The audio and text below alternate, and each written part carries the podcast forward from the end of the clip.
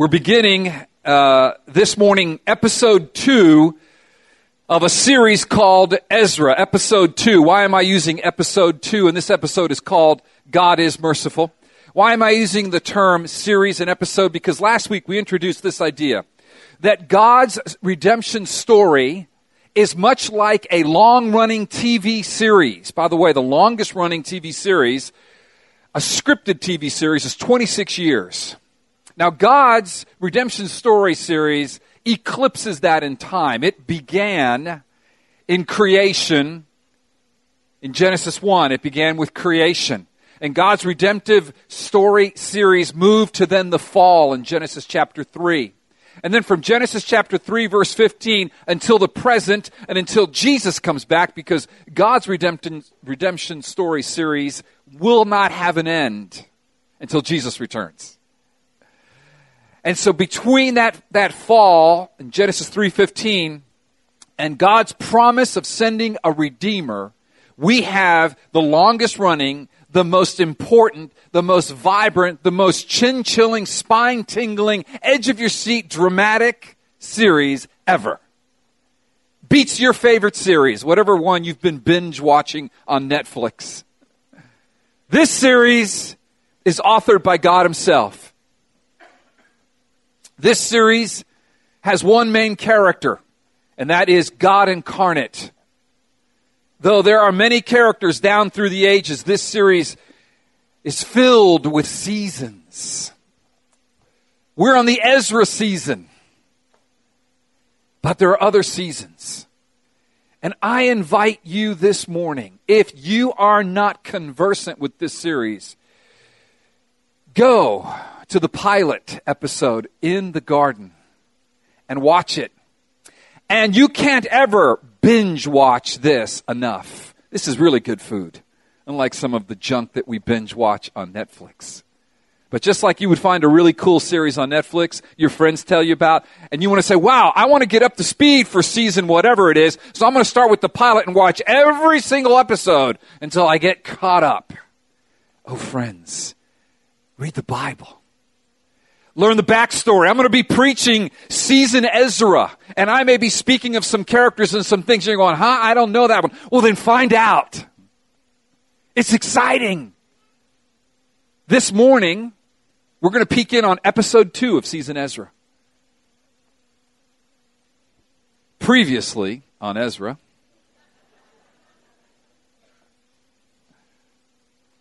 we find God's people going from captivity and entering into the promised land, if we can see the map. The reason that they were in captivity is because God was faithful to his promise that if they sinned against him, he would evict them from the promised land and send them into captivity. So in this map here, in 586 BC, God evicted them from Jerusalem. Here's the promised land and sent them all the way to Babylon. And then our season, season Ezra begins. Next map, please. Some 50 years later, in about 539 BC, where God speaks to Cyrus, the king of all this area, the king of Persia, a pagan king. And God says, It's time for my people to go home.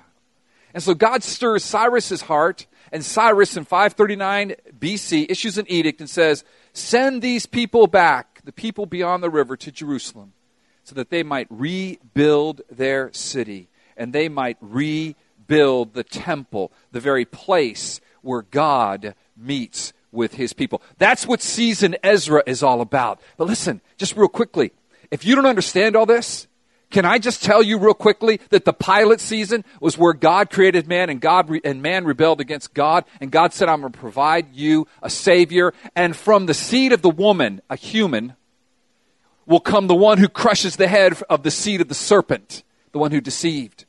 And then just to catch you up a little bit more in season 3, God says, "You know what? From that human specifically these humans called Hebrews, he called Abraham. From you, Abraham, will come one who will bless the nations. And then moving up into about season seven or eight, God takes those Hebrew people who are caught in captivity, who are prisoners and slaves in a place called Egypt in the first Exodus around 1400 BC. And he says, Now's the time to be set free. Now's the time that I'm going to fulfill my promise to Abraham and take you into the promised land because from you is going to come that Savior. And he raised up Moses, who was a picture of the one to come. And he gave them the law and he constituted his people. However, once those people got into the promised land, and once they had a king, David, and, and then another king, Solomon, who built this temple where God met with his people, and the Ark of the Covenant where, God, where their sins were forgiven, and the brazen or the bronze altar where God met with his people, and they lived there, but they rebelled against God. And that brings us to right before our season, where God took them from this land in 586 BC and sent them to Babylon and evicted them from their land. And so the question hanging over our text today, the question hanging over season Ezra, kind of like those questions hanging over each season of your favorite series, is will God reconstitute his people? Will God rebuild his city? Will God rebuild the temple where his presence is so that from this people, the Jews, can come this promised Savior? Is it going to happen? Or will man's wickedness prevent God's faithfulness to his promise? And here is my prayer for you, dear friend. If you aren't knowledgeable of this redemption series, if you don't understand what's happening here, if my words to you are like, huh, what's he talking about? That I pray that today God would introduce you to the main character, Jesus Christ. It's God's call, and He will open your eyes at the appropriate time. And that you will be enthralled by this series. That you'll go home and start reading and watching all of the back series and all the back episodes so you can catch up and really be conversant with season Ezra as we preach it. That's my prayer for you. And if you are in the redemption story, but it's gotten a little fuzzy with you, you know, you kind of got to go back and say, what happened in season five? We're in season here 25.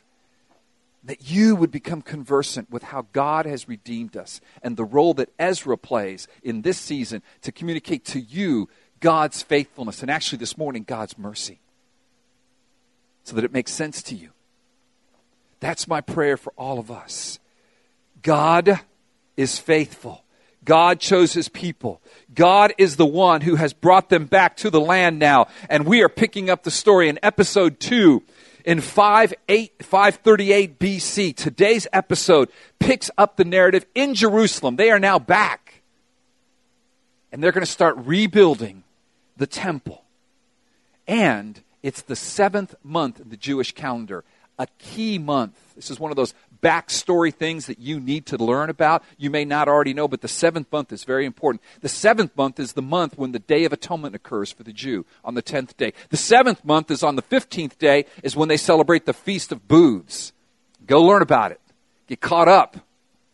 So you can be an insider on God's redemption story and understand what's being said here. So we're going to pick up the narrative here in Ezra chapter 3, verse 1, episode 2 of season Ezra. Hey, folks, this is exciting stuff. Get your popcorn, snuggle up to the TV screen, I mean text, and let's join the action of the most compelling, chin chilling, spine tingling series ever. Listen, this is scripted. This is scripted, but not scripted by man, scripted by God. He's the one that writes characters into and out of the narrative, but it's a narrative that we're a part of. This is season 25. We're in season 525, but we're part of this. Let's find out what our part is. Let's find out about God's mercy. You ready? Ezra 3 1. Listen, it's hard to find Ezra, so if you need to use a table of contents, I'll pause for a moment. Humble yourself. Go there, find Ezra, get the right page, get there. It's a small book tucked in amongst other bigger books. It's in the first part of the Old Testament, it's a historical book. Ezra 3, verse 1. When the seventh month came, and the children of Israel were in the towns, the people gathered as one man to Jerusalem. Then arose Yeshua, the son of Jozadak, with his fellow priest, and Zerubbabel, the son of Shealtiel. These are key characters in season Ezra. And with his kinsmen, and they built the altar of the God of Israel, to offer burnt offerings on it, as it is written in the law of Moses, the man of God. They set the altar in its place for fear was on them because of the peoples of the lands. And they offered burnt offerings on it to the Lord, burnt offerings morning and evening. And they kept the feast of booths, as it is written, and offered the daily burnt offerings by number according to the rule, as each day required. And after that, the regular burnt offerings, the offerings at the new moon, and at all the appointed feasts of the Lord, and the offerings of everyone who made a freewill offering to the Lord. From the first day of the seventh month, they began to offer burnt offerings to the Lord. But, verse 6b, but, tension builds, the foundation of the temple of the Lord was not yet laid. So, they gave money to the masons and the carpenters, and food and drink and oil to the Sidonians and the Tyrians to bring cedar trees from Lebanon to the sea, to Joppa, according to the grant that had they had from Cyrus. Listen to episode 1, last week's message. The king of Persia.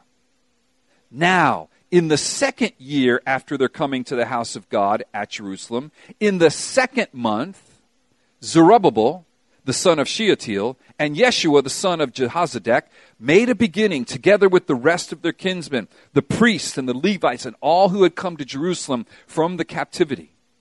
They appointed the Levites from 20 years old and upward to supervise the work of the house of the Lord. And Yeshua with his sons and his brothers and Kadmiel and his sons and the sons of Judah together supervised the workmen in the house of God, along with the sons of Henadad and the Le- Levites, their sons and brothers. Verse 10 of chapter 3.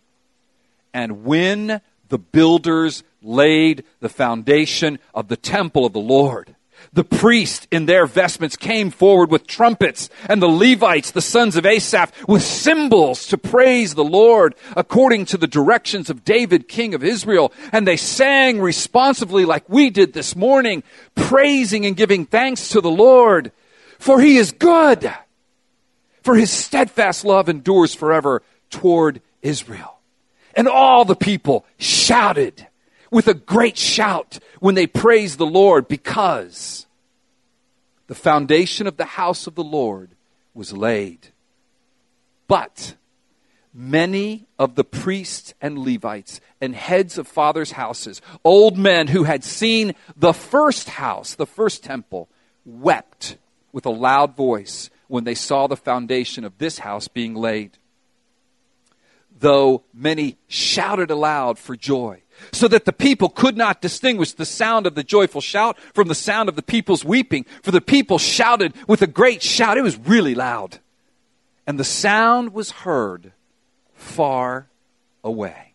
Lord, I pray that you would give us such faith and such excitement that we would be addicted to this series, that we could not get enough of this series, that we would get caught up on this series, that there are those who would be written into this series today, your redemptive story, that you would give me grace to preach it cogently, compellingly, and that you would build your church.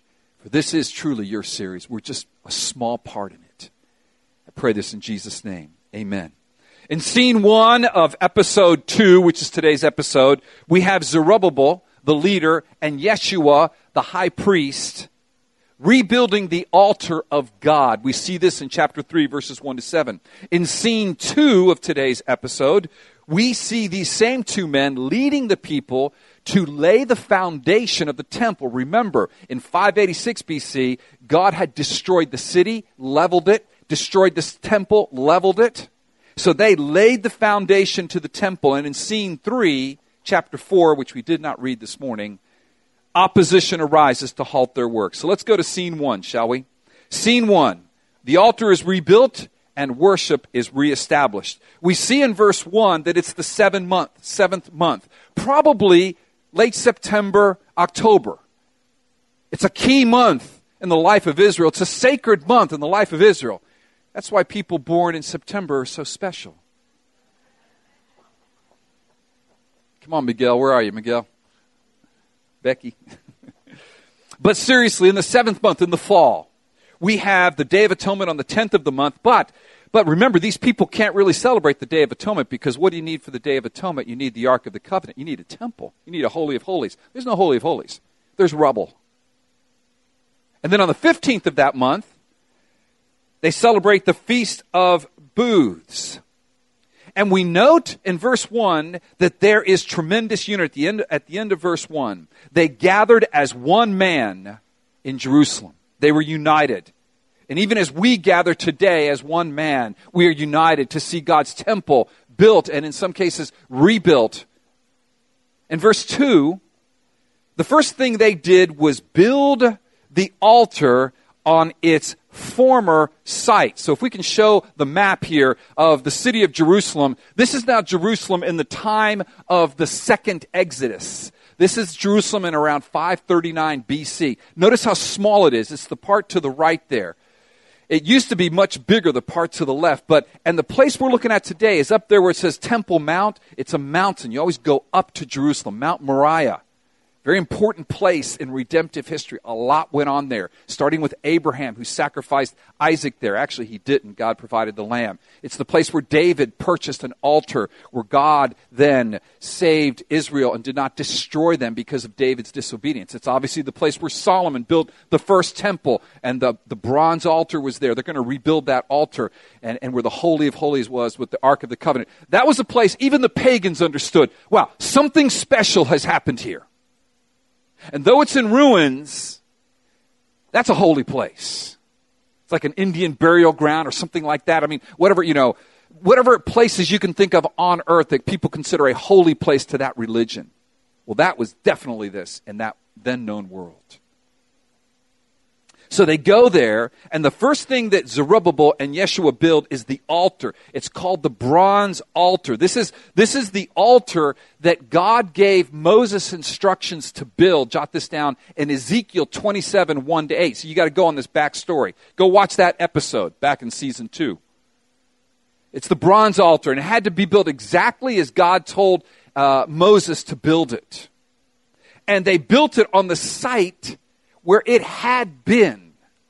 Now, that site, if we can go to the next slide, is most likely, this temple site is most likely.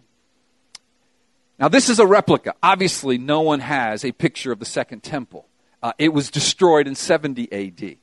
But this is a replica of the second temple. And if you see here in the second temple, this area kind of right in here, is where it would have been, where the bronze altar would have been. It was probably about four, four and a half feet tall, and maybe seven and a half feet, like a box, seven and a half feet large. Okay, that was the bronze altar. And this is the place, according to Exodus 29 43, where God said he would meet with his people. If you could show that text. Exodus 29 43. God saying to Moses, there at this bronze altar that, that Zerubbabel and Yeshua have, are going to rebuild here, there I will meet with the people of Israel, and it shall be sanctified by my glory. God is calling his people back to his promised land, and God is reinstituting the place where God's going to meet with his people. And it's at this bronze altar. It, it represents all that Israel is the people of God who meet with God at the place where sacrifices are made for their sin. As I mentioned earlier, this is probably the same site. It's certainly the same site where the bronze altar was in the first temple. The pagan people had maintained it. There probably was some like good good luck charm. If you're having a problem, go to that site and something will happen for you. It, it, but further back, it's the site that David built an altar to God before the temple was built. David, his son Solomon, built the temple. David built this, bought this site, this very plot of land when he had sinned against God, he rebelled against God in numbering Israel out of pride and presumption. And God sent an angel to begin to kill Israelites. And David bought this site at God's direction, at God's initiation. And God said, Now I will hear your prayers and I will stop my judgment on you. And we find that in 2 Samuel 24 25. It's in a previous season. Go back and read it. But I'll read this one section here for you. And David built there an altar to the Lord. Remember, the angel of death was killing Israelites because of David's sin. and he bought this altar, paid full price for it, and offered burnt offerings and peace offerings. It was definitely a place where you made peace with God. It was the burnt offering altar. So the Lord responded to the plea for the land because David was saying, Please stop killing your people. It's my fault. God responded to his plea, and the plague was averted from Israel. Oh, friends, don't you see? Don't you see? This altar points to a greater altar. This altar points to the altar, capital T, capital A, where peace with God is made. And that altar is the cross of Jesus Christ. That's the point here. This is what makes this text sing because we are in season 525. So we can understand here in season 25 that it's pointing to season 125. 500 years later, when Jesus will come in outside Jerusalem and he will make peace between God and us. He will avert the wrath of God. The judgment we deserve will be stayed. See, that's, that's, that's what this is pointing to. Jesus is the new temple. Jesus is the new altar. Listen, you could ask this question why isn't that second temple still here? Why did God allow the Romans to destroy it in 70 AD? Because that second temple was never meant to be the final point. There's not going to be a third temple. Jesus is the temple. Jesus is the bronze altar. Jesus is the Ark of the Covenant. Jesus is the place where God and man meet at God's initiative. Oh, this sings. This sings. This sings to us. And then if you look at verses 4 and 5, you see that as the bronze altar now is fired up, Maybe we can't do the Day of Atonement because the Ark of the Covenant isn't there yet. No mention of it in this text. I mean, the temple has not been built yet, but we can, we can celebrate the Feast of Booths. Why? Because we're called to be a priesthood, a holy nation before God. When God constituted Israel, previous session, in Exodus 19, he says, I'm calling you to be my people, to offer, uh, to offer sacrifices to me, a holy priesthood. And one of the sacrifices is this one, the Feast of Booths. Look at chapter 3, verse 4. And they kept the feast of booths as, it is written, and offered the daily burnt offerings by number according to the rule as each day required. So they grabbed their Old Testaments, and, and, and so they're, okay, this is what it's supposed to be. All right, that's what happened. Okay, let's see. On the first Exodus, they came into the land, and when they came into the land on the first Exodus, 1400 years earlier, God commanded them on the 15th of the seventh month to, to spend seven days living in tents. Yes, tents. Those of you who like camping, this would be your favorite feast of the year. Not mine. Why do they live in tents? Because they were commemorating this. God kept us for 40 years in the wilderness. God kept us safe from all the enemies and all the thirst and all the hunger and all the scorpions and all the bad things that you have in the desert. And so when we get into the promised land on the 15th day of the seventh month, we're going to spend seven days living in a tent. We're going to cook on, on outdoor camping stoves. Why? To say God's faithful. God is faithful. Oh, friends. Oh, friends. Don't you think that for 1400 years, Jews have been camping out every year, and if you like camping, you loved it. If you didn't, you didn't. I would have been complaining. But the children of the good Jewish people say, Daddy, why do we have to go camping every September on the 15th for a week? And year after year, they celebrate it because they're saying God was faithful. God was faithful to Israel. And so they celebrated it for those 1400 years. But this celebration was different. Why? Because these people are reliving the Exodus. These people are coming back from the second Exodus. These people firsthand know what it's like to be kept in the wilderness of exile in Babylon with a bunch of pagans who are after you, and they know what it's like to have God bring them from the wilderness of Babylon back into the promised land. So this year when they celebrate the Feast of Booths on the newly rebuilt Arthur, uh, altar, there is a zeal because it's personal. Is it personal to you this morning? Or are you just celebrating what Christ has done on the cross because mommy and daddy said to do it? Because it's the right thing to do. Because historically, this is true. Or is it real? Do you remember what it was like to be in exile in Babylon? See, for these people, there was passion.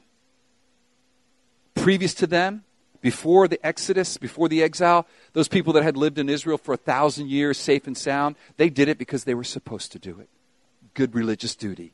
These people, these people are doing what I was doing this morning. Man, I was jumping up and down this morning. You know why? Not because I'm better than you, because I was freshly aware of my sin. And I'm freshly aware of how gracious God has been to me. I don't care what you think. I don't care who's here. I'm shouting to my Savior. It's fresh. I love the way James Hamilton, in his excellent commentary, says this As the returnees celebrated the festival of booths, they were not merely celebrating the way that God sustained their fathers through the wilderness in the first exodus into the promised land, 1400 BC. And they were not merely entering into the experience of the fathers. In addition to these things, they were now celebrating their own reliving of the Exodus in the second Exodus and their own experience of God sustaining them through the sojourn to the land of promise. May we do the same.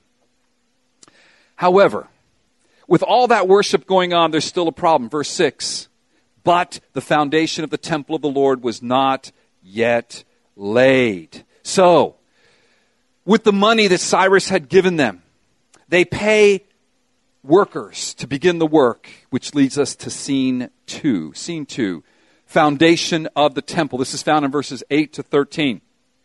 It's interesting in verse 8, it says, Now in the second year, after the coming to the house of God at Jerusalem, in the second month, they start rebuilding the foundation. Did you know that the first temple was begun in the second month? Don't you see what's happening? Not only are we sharing the history of our forefathers in the second Exodus, but in rebuilding the temple, we are sharing their history in the second temple being built. It mirrors how the first temple was built. And then notice in verses 8 and 9 this word supervise in verse 8, there at the end of verse 8 to supervise the work of the house of the Lord. And in verse 9 at the end of that verse, these men supervise the workmen in the house of God. This, this indicates how carefully they planned. This indicates how careful they were in the planning and rebuilding of the temple. May we be that careful in the planning and rebuilding of Palm Vista. May we care enough to really think it through.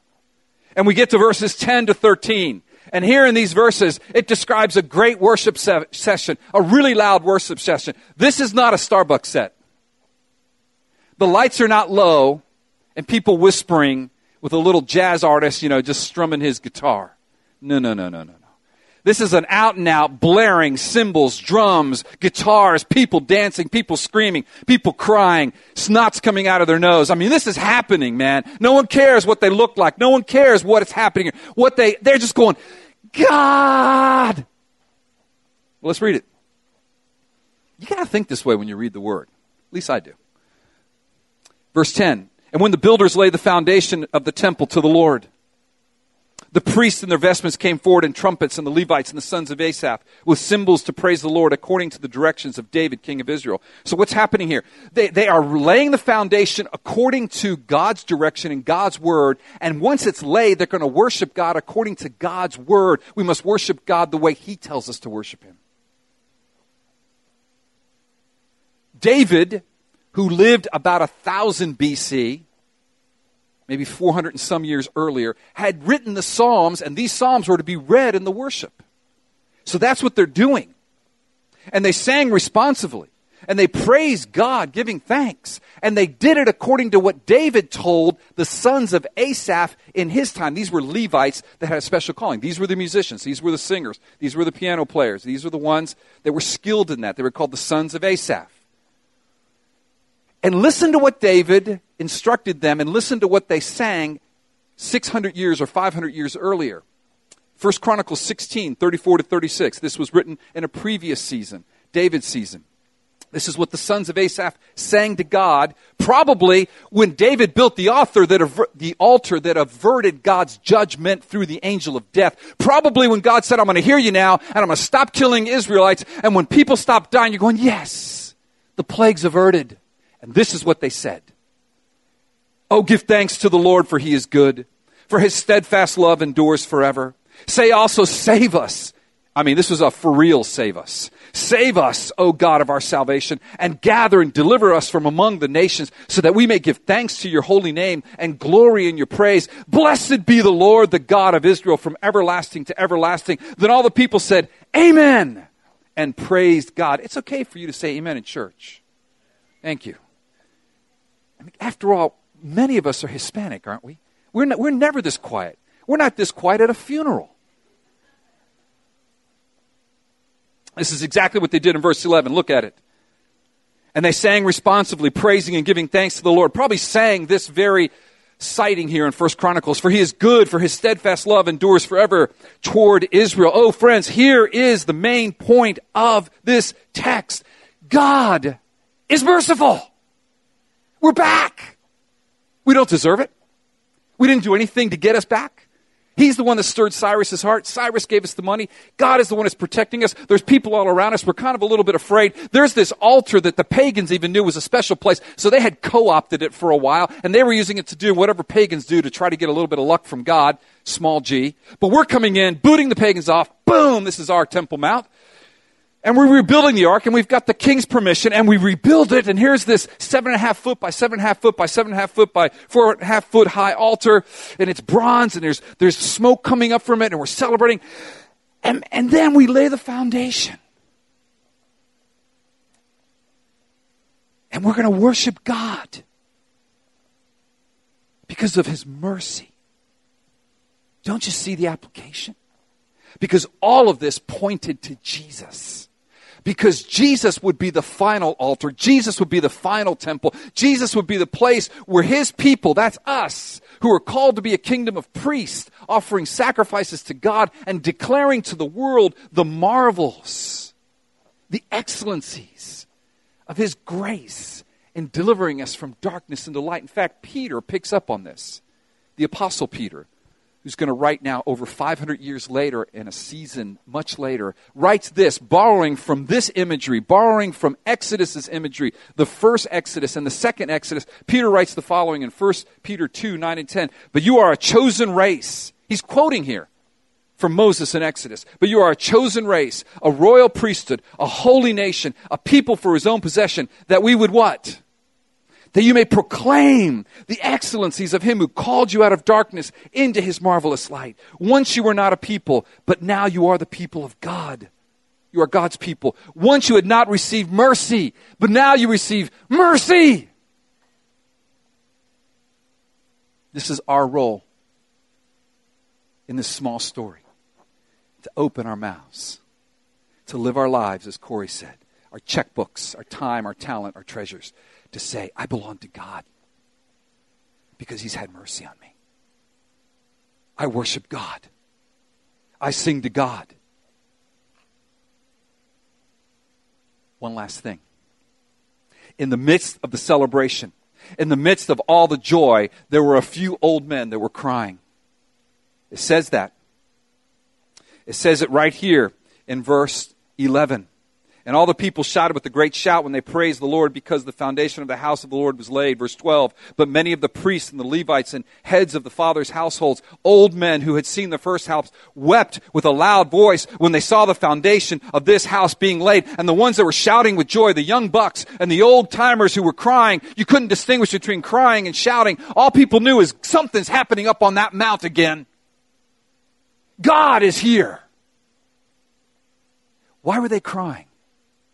Here's why they were crying because those guys remembered the first temple. Because those guys remembered how beautiful the city of Jerusalem was. It didn't look like that rendition I gave you earlier. It was shambles. It looked like South Dade after Hurricane Andrew. And I was there. And all you had was this one altar and the outline of a foundation. And they're standing in the midst of that one foundation, which is smaller than the original temple. And they're looking around and they're looking at a, at a city that is devastated. And they're looking at the number of people who came back on the second Exodus, around 50,000. And they're remembering the stories from the parents that the, the number that came on the first Exodus, 1400 years later, were 600,000 men. So the church is a lot smaller.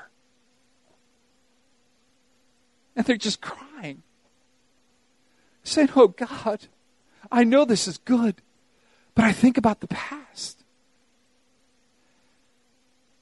And into that point comes opposition. No time to go into that opposition. Chapter 4, scene 3. Much opposition. In fact, Today's episode, like many episodes end, end with the hero with a gun to his head as a hostage. Is he going to make it? Because listen to what it says.